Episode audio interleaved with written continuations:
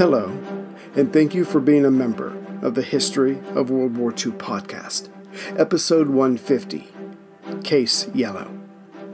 Last time, as the war in Poland came to an end, the various SS units were pulled out to rest and regroup, while their superiors sought to learn from their experiences from the recent battles. But as Hitler wanted the war in the West to begin as early as the end of November, there was no time to lose. The SSVT became a motorized infantry division.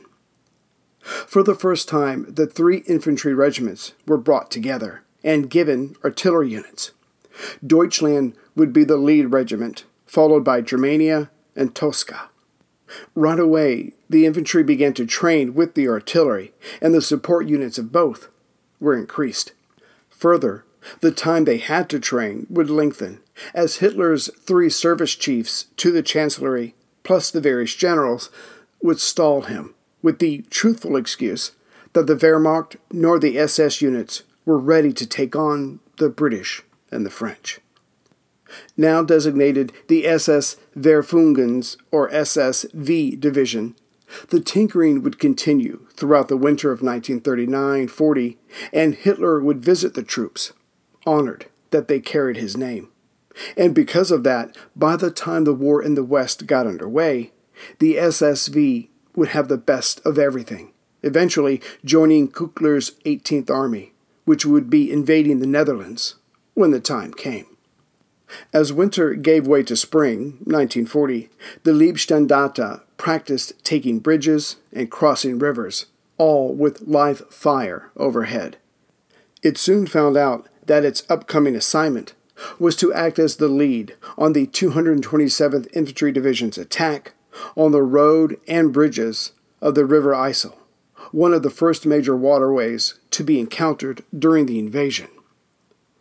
But because the SS men were looking forward to the next battle, that didn't mean that the previous battle their superiors were engaged in with the regular army was over. The army didn't care if Hitler had a special branch under his control, but to expand it at the expense of the regular armed forces was intolerable. Further, Hitler, in not wanting to upset the generals, went along with their desires. Mostly. Not that it mattered to Himmler, he found ways to work around and actually hid things from the army and from Der Fuhrer himself. For example, Hitler approved Himmler's request to take his concentration camp guards and the order police and turn them into division strength formations. Hitler probably assumed that Himmler was just beefing up the force. In actuality, after the expansion, Himmler quietly recruited civilians to take the place of the former camp guards. Now he had two more divisions and his concentration guards and police units. Hitler and the generals never thought to check up on Himmler's activities.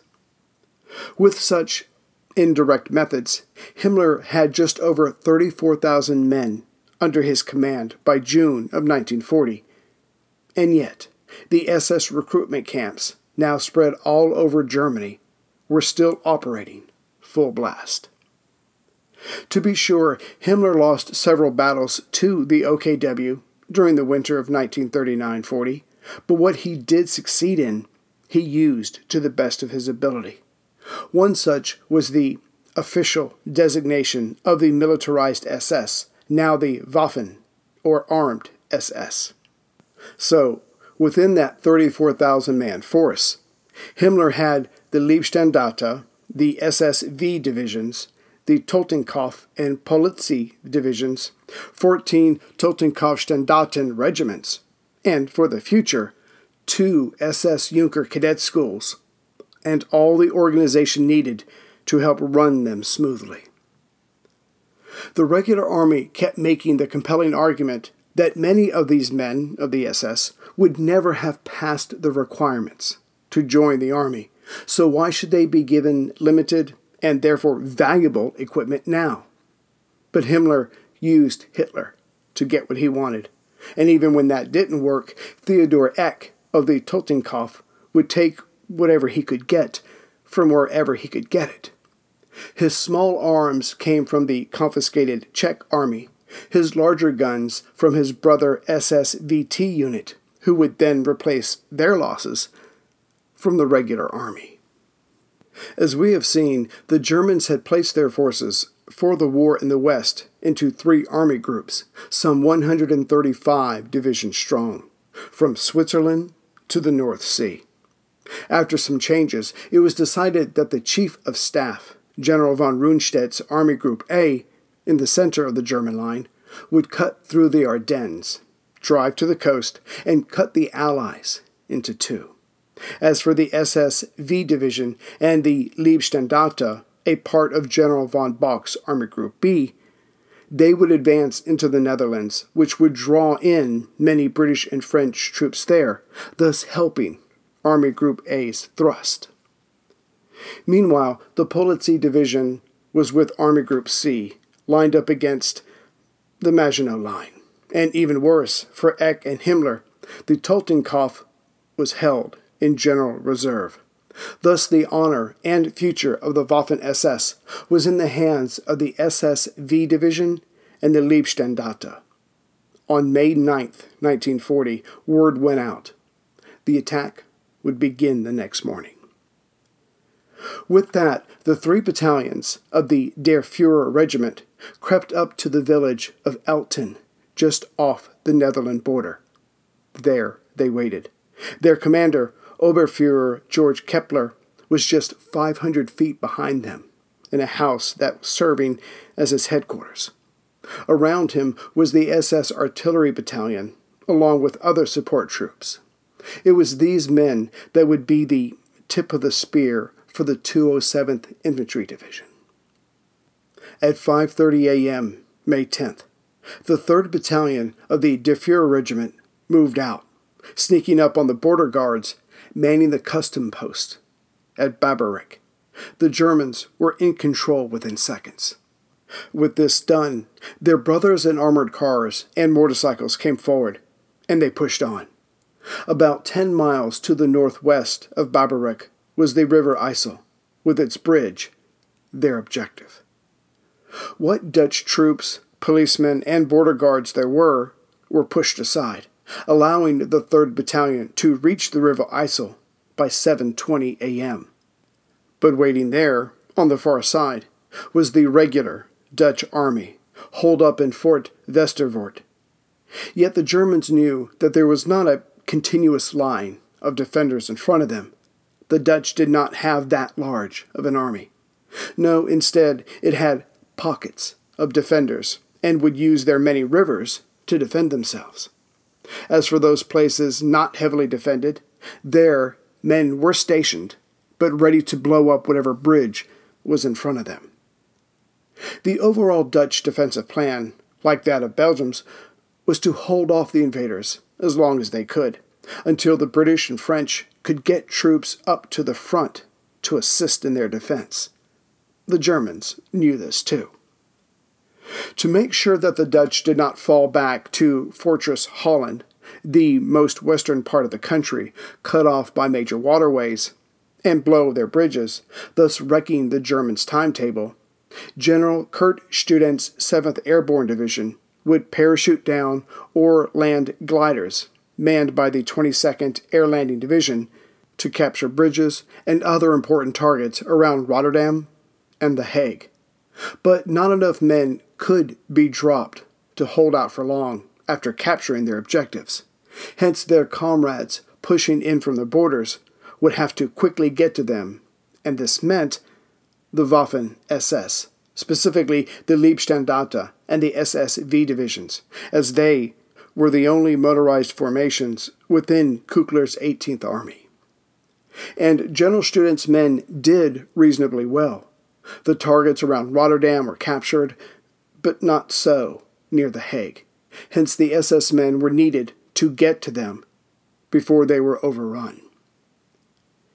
The immediate commander of the 3rd Battalion of the Der Fuhrer Regiment, Obersturmbannführer Hilmar Wäckerle, realized that Student's men, trapped near The Hague, was his men's opportunity.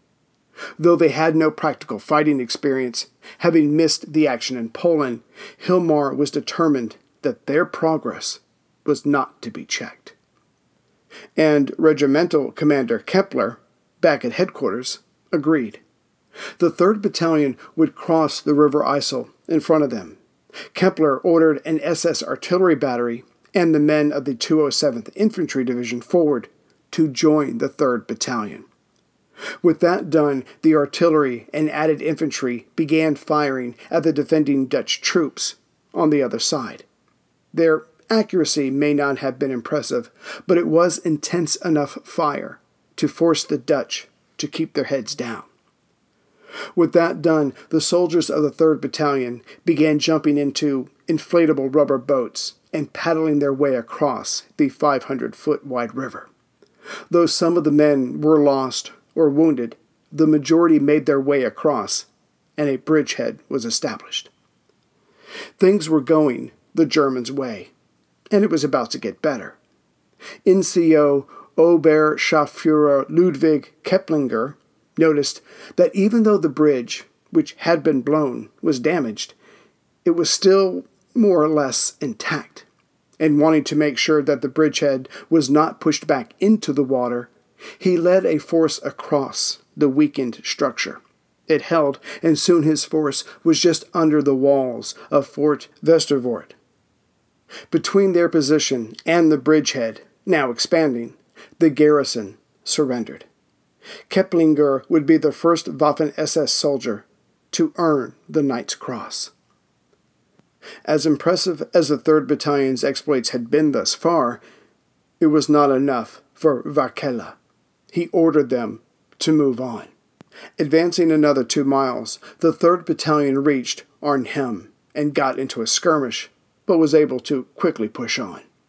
Another five miles west brought them to Heelsum, which ended up in another exchange with Dutch troops. But such was the momentum of the Germans that they were able to push past these defenders as well. Yet just to the southwest of Heelsum at Renkum in a thick wood, the Dutch had set up an impressive artillery battery along the river Greb that checked the advance of the 3rd Battalion. They were still some 40 miles or so from Rotterdam, but were now stymied for the moment. Keppler ordered them to stand down and prepare for an assault on the Dutch battery the next day. The airborne troops would have to hold out on their own for a while longer. Going back to the morning of the invasion, just north of the Der Fuhrer Regiment was Sepp Dietrich's Leibstandarte. It was formed into two battle groups who surged forward and had little trouble with the unsuspecting border guards at De Pop. With the reconnaissance company of the more northern unit out in front, commanded by Hauptsturmfuhrer Kurt Meyer, they pushed on some 30 miles until around 2 p.m. they reached the town of Zwolle, just east of the River IJssel. Not only was their progress staggering, honestly, it had more to do with Holland's lack of military means than the Germans' ability, but when they came upon the IJssel, they found the Dutch guards lying in the sun. The German motorcycle troops gathered up their prisoners and smiled at their accomplishment. But it was then that they noticed that the bridge had already been blown, hence the relaxed nature of the Dutch guards, as their work had already been accomplished. As there were not to be any armored cars or motorcycles crossing here, the men of the Leibstandarte moved south along the river to join up with the more southern battle group, except for one part of the battalion, which was not motorized. They were forced to commandeer all of the bicycles in the area and promised to catch up to their comrades later. But when Meyer and his men made contact with the southern battle group, the bridge before them was also previously destroyed. Nothing for it, the now rejoined 3rd Battalion of the Leibstandarte moved further south until they found a point to cross. But even this was only possible as their artillery unit had caught up to them to provide cover while crossing. But for all their tenacity, General von Bock, the Army Group commander, was not impressed, and so he ordered them to pull back and instead they would support the 9th Panzer Division, which was making progress to their south. The most advanced units of the 9th Panzer were approaching Rotterdam from the south, but soon they reached the River Maas, which stopped them cold. Still, a few units crossed and set up a bridgehead, but not enough to risk allowing their panzers and other armored vehicles to cross over in the open. Because of this lack of forward movement, soon there was a massive traffic jam along the German line. One of those now stalled was the SS V Division, without the Der Fuhrer Regiment, of course, which was further north. Not until May 12th did the SSV Division cross the Maas, yet its progress remained slow, as by now all the bridges they needed were blown. The officers of the regular army made sure to bring this to the attention of the OKW. As punishment, the SSV was broken into two battle groups and told to clean up the mess behind the 9th Panzer Division proper and to watch their left flank, as Allied troops would surely be coming up from Belgium. But once they were past the smaller rivers and into open territory, the panzers were able to zoom on ahead in the most southern part of the Netherlands, just above the Belgian border. And as they were needed, the motorized SSV was allowed to join them. Their immediate goal was to save Student's paratroopers at the bridge of Moerdijk, itself just 13 miles south of Rotterdam. Behind the Russian German army was the Leibstandarte. But the regular army and SS units had more to worry about than just the Dutch. On May 12th, word reached them that motorized units from a French mechanized division had just crossed the border. To face this new threat, the SSV division and the slower half of the 9th Panzer Division were ordered to halt and turn south. By now, the French armor were only 10 miles from the bridge, which is when Goering divided some of his Luftwaffe and pounded the French tanks. As this was done, the SSV and panzers engaged the enemy. The next day, May 13th, the French pulled back and recrossed the border, though in truth they had not tried very hard against the Germans. It was a sign of things to come, which left the Dutch to fight on alone. Getting back to the Der Fuhrer regiment in the north, the men had rested that night of May 10th, while Keppler tried to figure out how to take the outpost at the Greb line in front of him. The morning of May 11th came, and Keppler was ready to attack, even though his artillery units nor the slower parts of the 207th Infantry Division had caught up to him yet. Moving out, the 2nd and 3rd Battalions of Der Fuhrer Regiment crossed the orchards and dealt with the hedgerows, making for the fixed position that morning.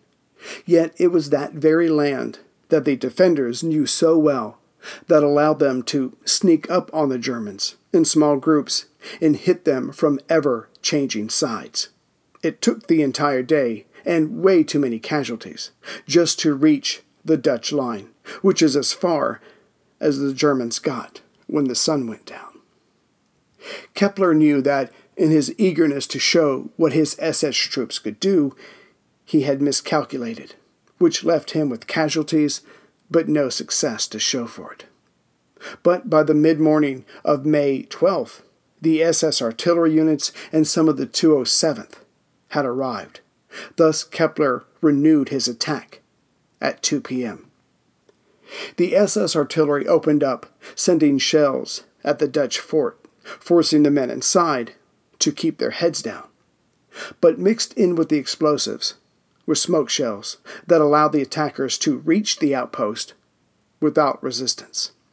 The SS men poured into the tunnels and bunkers, using grenades and their submachine guns to clear all before them.